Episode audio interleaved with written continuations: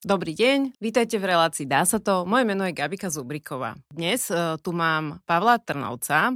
Pavel Trnovec je môj dlhoročný známy, uh, ktorého som spoznala zhruba pred desetimi rokmi, keď uh, pracoval vo farmaceutickej firme na pozícii vysokého manažera a dostal cenu za to, že v tej firme sa snažili robiť aj dobré veci, snažili sa podnikať zodpovedne a snažili sa prinašať čas svojho zisku aj teda ďalej. Ešte pred svojou 50 sa Pavel rozhodol túto svoju kariéru zmeniť a rozhodol sa, že chce liečiť ľudí. Otvoril si súkromnú ambulanciu lekársku v mestečku pri Bratislave. Pavel, vítaj.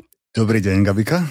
Dnes budeme hovoriť e, o tom, čo sa dá spraviť e, pre naše zdravie a preto, aby sme boli všetci zdravší a ako k tomu vieme prispieť my sami a ako k tomu vedia prispieť e, naši všeobecní lekári. Pavel je na to veľmi dobrý host, ale predtým, než sa k tomu dostaneme, povedz nám prosím ťa, čo ťa priviedlo k tomu, prečo robíš vlastne lekára? Hmm. Neviem, asi nejaká uchylka, každý z tých pomáhajúcich profesí, či sú to kňazi, lekári alebo, alebo pedagógovia, niečo musia mať v sebe. V tom zmysle, že pomáhať je niečo, čo im dáva zmysel. Ale ja som pôvodne nechcel byť lekár. Ja pôvodne som chodil na matematické gymnázium a chcel som byť asi inžinierom, ale v 16 rokoch som si požičal od Uja Simpsona motorku a podarilo sa mi, nie mne, ale jednému šoférovi ma pekne zraziť. A skončil som zo pár mesiacov v nemocnici. No a po takejto nejakej životnej skúsenosti vo mne tako dozrelo rozhodnutie, že mm, inžinier fajn, ale skôr si myslím, že patrím do medicíny. Tak som robil skúšky, medicínu som vyštudoval, počas štúdia som, som slúžil, v zmysle robil som ošetrovateľa 5 rokov, školu som skončil na červený diplom, čo sa mi podarilo. A potom následne sme išli robiť medicínu s manželkou, ktorá tiež skončila takto školu veľmi pozitívne a dobre. Ten môj život sa potom trošičku krútil. Chcel som robiť medicínu, ale súčasne som chcel aj žiť. A žiť ako normálny človek. Dostali sme, hoci ja som mohol robiť asistenta Martine na fakulte a si predstav v porovnaní so súčasnou situáciou, kedy hľadajú doktorov, tak my sme nemohli získať miesto. My sme skončili na Orave, ja na vnútornom oddelení alebo oddelení vnútorných chorób, manželka pediatrička, potom pneumologička, ale, ale jednoducho nemohli sme kde bývať. Bývali sme dva roky pre, dva roky, niekoľko mesiacov, beriem späť, v prerobenej ginekologickej ambulancii a tam sa moc vychovávať rodinu nedalo. A vzhľadom na to, že som sa chcel postarať o rodinu, napriek tomu, že som chcel byť lekárom a zmenil som pôsobisko a robil som o farmaceutickom priemysle. No, viem, že ty si pôsobil nejaký čas aj v Amerike, mm. aj uh, myslím si, že uh, zhruba rok si pracoval v Rakúsku, čo je teda tiež mm. také zaujímavé, že asi si si mohol pozrieť, ako veci fungujú v zahraničí a porovnávať to troška s tým e, Slovenskom. Ako sa to potom stalo, že si sa vrátil k tomu liečeniu? Celý život asi aj táto relácia je podľa mňa o tom, aby sa robili veci, ktoré dávajú zmysel. Mne, keď som odchádzal z, z medicíny, dávalo zmysel sa postarať o rodinu. A myslel som si, že to bude chvíľočka. A prácu, ktorú som robil, myslím, že bola zmysluplná aj, aj v tom zmysle, že sme sa nesnažili iba zarábať pre veľkého kapitalistu a celosvetového, ale súčasne sme sa snažili skutočne vrátiť tým komunitám, kde sme pôsobili buď finančné prostriedky alebo služby, ktoré im sa im nedostávalo. A to boli tie naše ďalšie aktivity. To pôsobenie priemysla malo trvať kratšie. Aspoň tam, tak som samému sebe slúbil aj svojim rodičom. Trvalo to dlhšie, aj kvôli tomu, že som chodil po svete a menil som pozície. Bol som v podstate za tých 20, necelých 20 rokov v dvoch firmách, respektíve troch. Takže nie až taká nejaká veľká firemná promiskuita. Ale ten zmysel, napriek tomu, že som skončil na pozícii riaditeľa pre Slovensko, jednej spoločnosti, ten zmysel sa strácal už sa strácala tá atmosféra, už sa strácal ten priamy dosah na to, že, že, že pomáham konkrétnym ľuďom. A z toho plynula určitá frustrácia. Ja som sa rozhodol, že toto už cesta nevedie. Pozrel som sa na hodinky, povedal som si, že už tých, ten vek je trošku taký hraničný a hľadal som cesty. No pôvodne som uvažoval, že zmeniť možno, že nejakú profesiu, vrátiť sa do iného segmentu biznisu to nebola cesta. Dokončil som si veľký doktorát z verejného zdravia, stále som neuvažoval o medicíne, ale potom som si povedal, asi toto je tá správna cesta. No a vzhľadom na to, že už v minulosti som uvažoval, že ten najširší záchyt, čo sa týka zdravia človeka, je asi vo všeobecnej, vo všeobecnej praxi, vo všeobecnej medicínskej praxi, teda všeobecný lekár, tak sa mi podarilo v mojom pokročilom veku urobiť atestáciu zo všeobecného lekárstva. O, tesne pred 50 okay. Tesne pred 50 okay. uh-huh. Ešte som bol normálne aj v rezidentskom štúdiu mnohým poslucháčom, ktorých typom zdravím, trošku oneskorene, tak môže to niečo hovoriť principiálne. Štát ma podporil v tom, aby som si to štúdium dokončil. No a potom, keď som dokončil štúdium, tak som začal pracovať v blízkom bratislavskom mestečku, kde mám otvorenú ambulanciu, ktorú som odkúpil od jedného z kolegov, ktorý predtým pracoval a skončil s medicínou. No ale ja viem, že ty nemáš tú ambulanciu úplne takú štandardnú, ako teda ja som poznala moje ambulantné lekárky, mm-hmm. ale troška robíš to inak, asi možno to, čo si videl vonku, že trocha to, to sem prinášaš a že v čom je to iné? Ja keď som sa vrátil do medicíny, tak som ju chcel robiť inak, ako si dovolím, že tvrdiť, že už aj počas predchádzajúceho svojho iného pôsobenia som sa snažil robiť veci inak. Nie kvôli tomu, aby boli inak, ale kvôli tomu, aby dávali zmysel aby dávali zmysel mne, aby dávali zmysel aj tej spoločnosti, ktorú som predtým, a samozrejme aj tej komunite, ktorú som reprezentoval a ktorej som žil. A medicína na Slovensku je fajn. Ako máme tu veľké množstvo šikovných, múdrych ľudí, ktorí sú v určitom systéme, ktorý možno, že nie je najideálnejšie zladený. A na úrovni toho všeobecného lekára si dovolím tvrdiť, že nie, nebola a stále nie je úplne optimálne kladený, nebol nie je úplne optimálne kladený dôraz na prevenciu. A ja som sa rozdol, že pre mňa práca všeobecného lekára je o prevencii a chcel som robiť prevenciu tak komplexnejšie. A v čom je tá ambulancia iná? Ani neviem, tak by nejako mala byť asi všade. Ja fakt sa snažím robiť prevencie tak, ako by sa malo, malo robiť. A to je ty, ja, tuto pán zvukár je proste jedna komplexná osobnosť a to nie je iba o číselkách, ktoré nám prídu z odberov, to nie je iba o tom, ako, ako, aké choroby má, ako sa cíti, ale skutočne ako sa cíti, ako žije, ako spinka, ako sa stravuje. No a fakt sa snažíme s mojim tímom dvoch sestričiek a u mňa cirkulujúcich lekárov, lebo som v rámci doškolovacieho zariadenia Slovenskej zdravotníckej univerzity a ja skúšam aj atestácia. Snažím sa celý tento tým viesť k tomu, aby sme sa o tých pacientov starali komplexnejšie. A možno najviac definuje to, ako ja cítim, že treba robiť medicínu, je aj pacientom, ktorí ku mne prichádzajú ako noví keď oni spomenú, doktor, chcem chodiť k vám, ale ja vás nebudem otravovať, ja k vám budem chodiť iba keď som chorý, tak hovorím, viete čo, nájdite sa iného doktora. Poprosím, nájdite si a choďte k inému doktorovi. Ja chcem robiť s prievodcom vašim zdravím.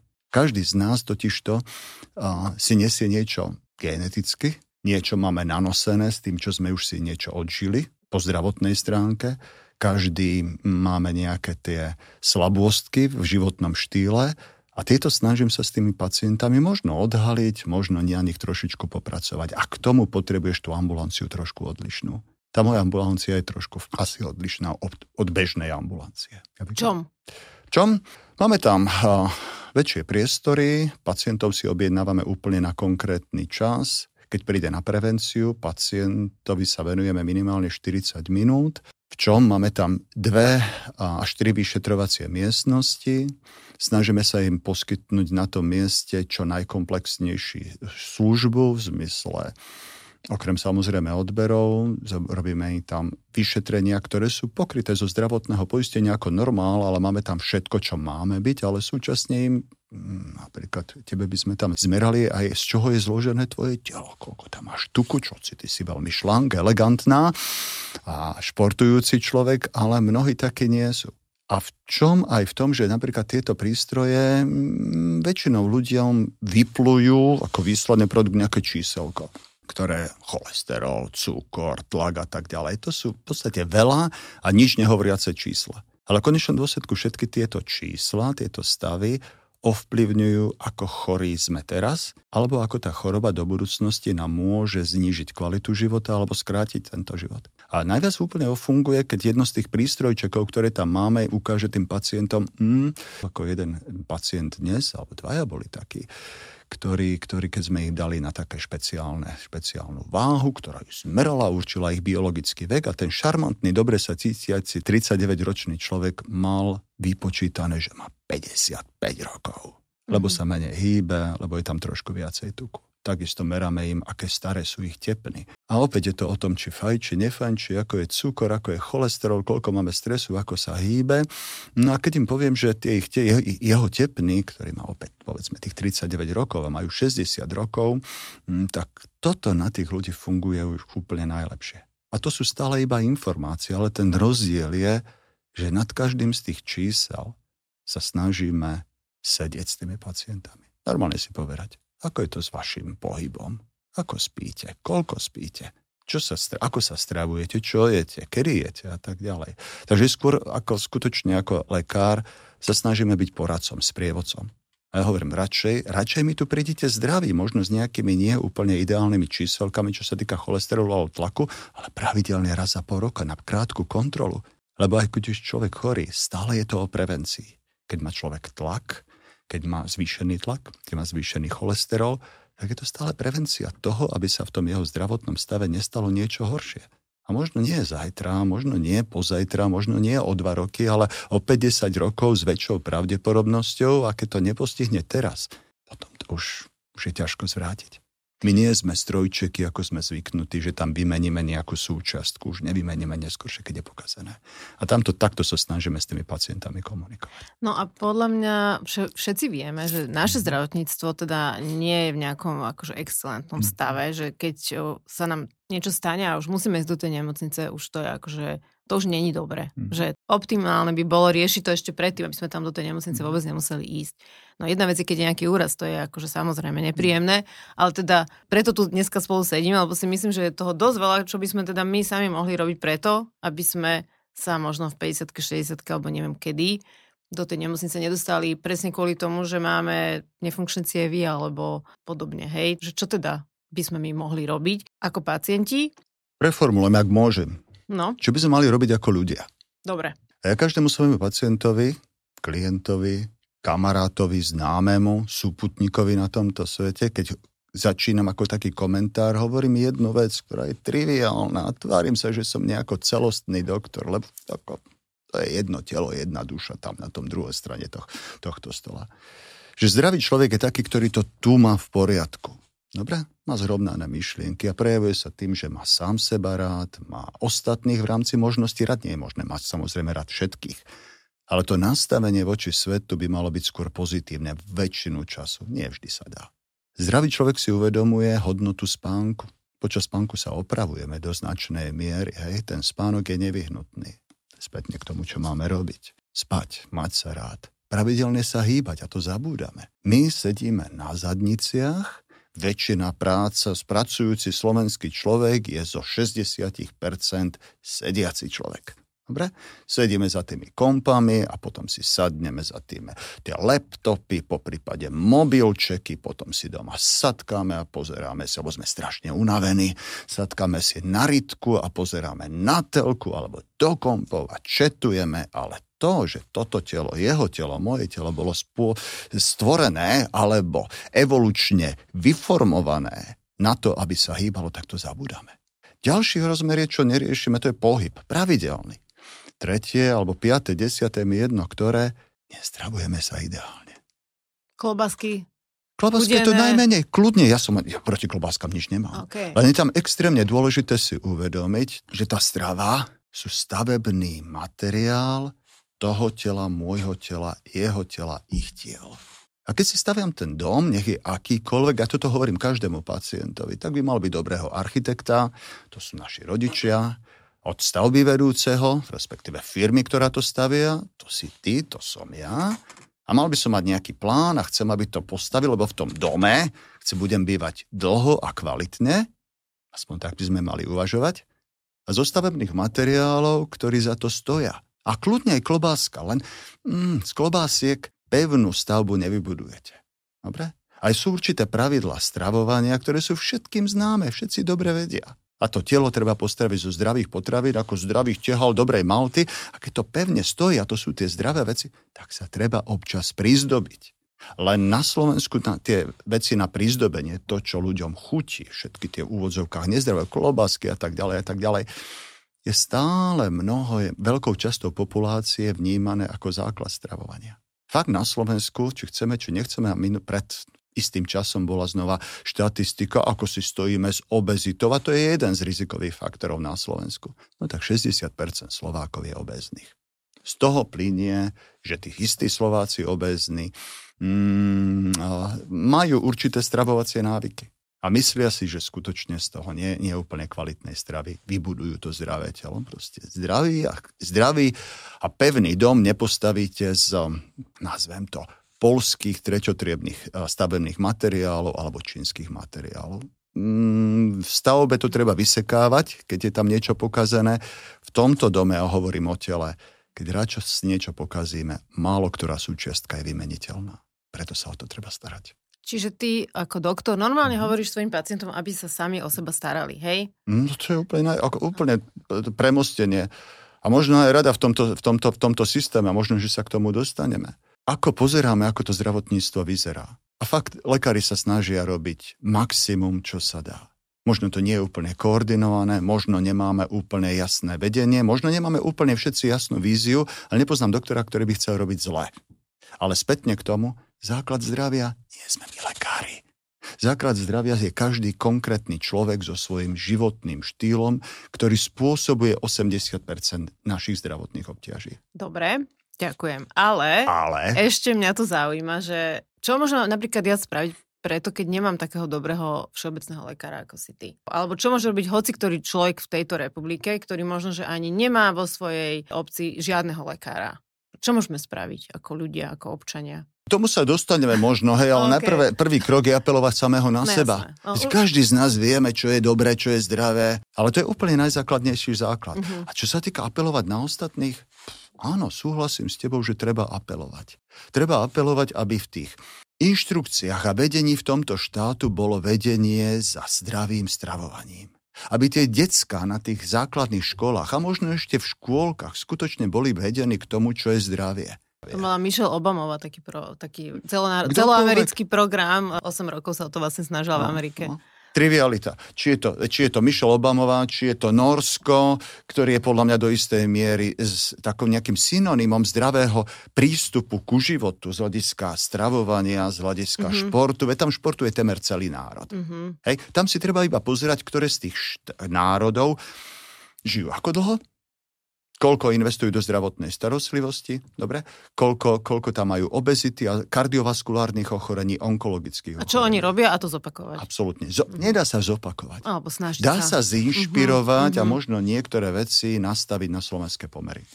No a teda my by sme si ako občania mohli toto pýtať od nejakých našich zástupcov, či už v tých nejakých obecných zástupiteľstvách v úckach, alebo aj na, v tej najvyššej politike. Ja si osobne myslím, že by mal byť konečne nie iba na papieri napísaný nejaký program, ktorý sa týka zdravia ľudu. Ono tam jestvuje. Ale mal by byť nejakým spôsobom preklenutý aj do do nejakých veľmi kvalitných, jednoduchých aktivít, napríklad vo verejnoprávnych médiách. Tie by tie decka mali vedieť, že tie základné, základné čísla týkajúce sa cholesterolu, týkajúce sa pohybu, týkajúce sa tlaku, a tam robiť tie nejaké jednoduché návedy pre tie detičky, pre tie rodiny, papajte to a to, a pravidelne sa hýbte a bať, mať to vyslovene ako celonárodný program len čo najjednoduchší a čo najmenej mm-hmm. formálny. Mm-hmm. A nech to ide kľudne každý boží deň, len nech to dáva nejakým spôsobom zmysel mali byť podľa mňa e, zvýhodnené ovocie zelenina z hľadiska aj daňového. Mali by byť naopak o mnoho viacej zdaňované potraviny, ktoré nie sú najzdravšie. Však kľudne ich papajme. Kľudne. Len by sme mali potom znášať dôsledky. Uh-huh. Ja by som bol, keby som bol nejakým spôsobom veľký vizionár, tak by som dal možno taký 5-10 ročný program a 5 rokov by mohlo stačiť, v rámci ktorej by bola edukácia každého z nás, že by sa nikto nemohol vyhovoriť, že nedostal tú správnu ja informáciu. Som ja uh-huh. som mhm. nevedel. Uh-huh. Kľudne platiť športoviska, kľudne znížiť tam daň na športoviska, alebo dávať nejaké vouch- vouchere pre tých ľudí, ktorí majú záujem. Ale po tých 5 rokoch ak si nedávaš na seba pozor tak by som zmenil aj zdravotné poistenie, ktoré by bolo skutočne konečné poistením, tak ako ho máme, komerčné poistenie, kde si priplácame malusy a bonusy. Na základe toho, ako som mladý, ako jazdím jak hovado, ospravedlňujem sa za výraz, ale inak neviem, a po prípade robím nejaké iné chyby. A ak robím chyby, že principiálne nešportujem, alebo mám trošku väčšiu hmotnosť, ako sám zvládam, mám ďalšie parametre a dá sa to zvládnuť mojom vlastným pričinením, dá sa to zvládnuť tým, že budem na seba dávať pozor,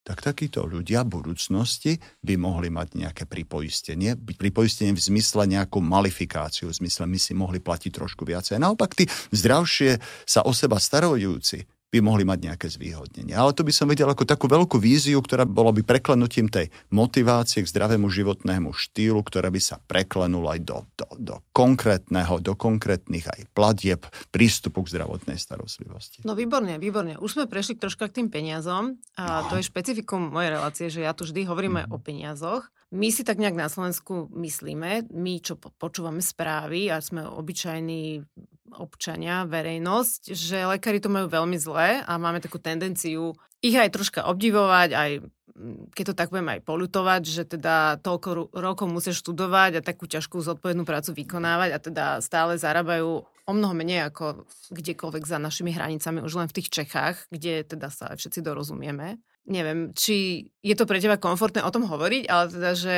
nakoľko je tá práca, ktorú ty robíš, teda nejakou filantropiou a charitou, a, alebo teda dávaním niečo do spoločnosti, alebo, alebo ako to vlastne je? Ten rozmer dávania sa je určite u každého z doktorov. Každého. Vysoké percento, blížiace sa k 100%. Tam o tom žiadna. Nikto by to nerobil dlhodobejšie, bez toho, že by tam nebolo nejaké naplňanie v tom, že pomáhať pomáhať kvôli samotnému pomáhaniu, alebo mať pocit sám zo seba, že pomáham a teda masírujem svoje ego. To tam je, bodka. Ale súčasne si treba uvedomiť, že my skutočne sme živiteľia rodín, sme a, ľudia ako mnohí ďalší, všetci sme hodnotní a úplne rovnako sme úplne hodnotní, ale sme zainvestovali do svojho vzdelania veľmi intenzívne a faktom je, že môžeme, môžeme získať prácu aj v okolitých krajinách. Nie všetci samozrejme, ale my tu chceme zostať. Či tá práca hodnotená, áno a súčasne nie. A v kontexte slovenskej ekonomiky sme tak na hrane a tie posledné aktivity, ktoré boli aj na úrovni ministerstva zdravotníctva, sú správne. Súčasne ale treba aj hodnotiť kvalitu konkrétnych lekárov, úplne konkrétnych lekárov. A ja tým, že ako pracujem, keď som kúpil tú ambulanciu, tak tá ambulancia fungovala možno 4 hodiny denne, niekedy menej. Denne sme tam mali nejakých 20 pacientov. V súčasnej dobe fakt robím, počas covidu som robil 12 hodín denne. Dobre? Teraz, čo sme sa rozprávali pred chvíľočkou, prišiel som do roboty o 7 a skončil som o 16, aby som tu prišiel za tebou a to je taký bežný deň úplne. Takže pracujem 10 hodín denne, mám vysokoškolské vzdelanie, mám veľký doktorát z verejného zdravia, mám tri deti, o ktoré som sa musel starať a súčasne som majiteľom firmy, ktorá je orientovaná na zisk. To znamená, na Slovensku medicíne sa dá nejakým spôsobom uživiť, či je to úplne ideálne, tak to nie. Odpovedal som na tvoju otázku? Odpovedal si, že, že dá sa s tým uživiť. Možno A... ešte otázka, ak sme sa bavili, že ja som skutočne investoval do seba, lebo fakt som odišiel... Tak aj do tej ambulancie. Do seba predtým, tým, že som pracoval na tých pozíciách, to mi umožnilo zarobiť. Ale bez toho, že by som a, nemal zarobené a tým pádom, že som využil tie peniaze na, na tú ambulanciu, som do istej miery obral svoju rodinu. To, že som sa rozhodol zmeniť a že som temer 3 roky nezarábal, ja som žil vyslovene z tých zarobených peňazí. Plus navyše, a to si neuvedomujú, že tí ľudia, ktorí, ktorí robia atestáciu, alebo to sú ako fakt ako taký cirkulujúci mladý doktor zarobí nejakú tisícku. Dobre? Teraz je toho čosi viacej.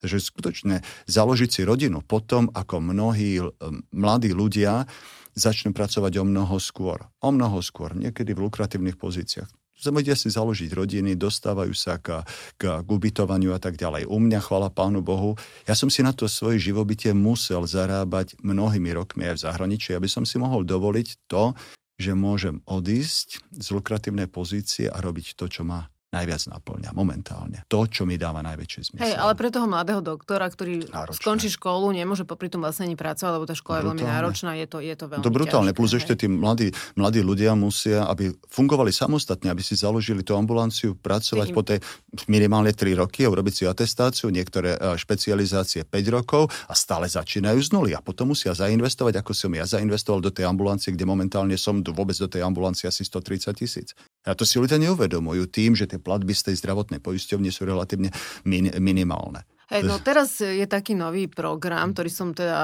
zachytila, že ministerstvo zdravotníctva ide dávať 50 až 60 tisíc e, na nové ambulancie týmto všeobecným lekárom, práve pretože ich nie je dostatok. Sú tam nejaké obmedzenia, nie je to optimálne, nie je to ideálne, možno niekde to pomôže, ale teda je to len taká malá pomoc, je to lepšie ako nič. No. Je to užitočné, určite to tým mladým lekárom pomôže, určite pomôže im to naštartovať. No skúsme ešte povedať o tom, že ako vyzerá ten tvoj deň v, e, v tej tvojej ordinácii. Ten deň začína možno aj dva dní pred tou samotnou ordináciou, pretože sa snažím tý, na tých pacientov nachystať. Pre mňa je preventívna prehliadka, že potrebujem poznať toho pacienta a to je štúdium tej dokumentácie, príprava tej dokumentácie, dávam dohromady tie laboratórne výsledky a potom následne pacient príde a samotný deň v ambulancii bežne, ráno tam prídem, sestričky odoberajú krvičku, ja odpovedám na, na e-mailovú komunikáciu, snažím sa telemedicínsky na diálku zo pár pacientov preliečiť, odpovedať na konkrétne medicínske otázky konkrétnych pacientov, predpisujem lieky, no a potom začína normálna ordinácia, kde my pacientov si objednávame na konkrétny čas, aby vážime si svojich pacientov, lebo čas je veľmi vzácny. Okrem samozrejme tých, ktorí sú akutní. No a v priebehu toho dňa sa mi tam striedajú pacienti, máme priemerne asi 5 preventívnych prehliadok, nejaké pre, a predoperačné vyšetrenia a potom pacienti, ktorí tam prichádzajú so svojimi bežnými ťažkosťami. Plus navyše, my sa snažíme starať aj pacientov ako prevencia horších stavov. A sa snažíme starať o pacientov s vysokým krvným tlakom a zvýšeným cholesterolom, ktorý si pravidelne meráme a snažíme sa zabrániť, aby, aby tam nevzniklo u týchto pacientov infarkty a mozgové porážky. Denne tam máme dnes, dnes bol pokojný deň, mali sme 65 obslúžených pacientov, maximum, čo sme urobili, bolo nejakých 110 Dobre? Opäť je to všetko dohromady. To sú preskripcie, to znamená predpisovanie liekov, je tam nejaké telemedicínske a sú tam pacienti, ktorí prídu fyzicky na tú ambulanciu, čo je niečo asi medzi 25 a 35 pacientami. Veľa. Je to dosť. Je to dosť. Ako je to veľmi, veľmi uh, naplňajúce, ale súčasne aj veľmi únavné. No, Hej, ja kebyže mám cez deň vybaviť 110 klientov, tak potom asi večer musím ísť do jaskyne. No a potom následne to musíme kompenzovať, pretože je to stres a na základe toho, že je to stres, je nevyhnutné cvičiť, cvičiť, cvičiť a zdravo sa stravovať, aby sme tu boli čo najdlhšie. No ale potom môžeš tým pacientom povedať, aby oni cvičili. Jasné, jasné. A to sú akože sa snažím tých pacientov neklamať. Ja každému hovorím, ak čokoľvek vám hovorím, robím aj ja.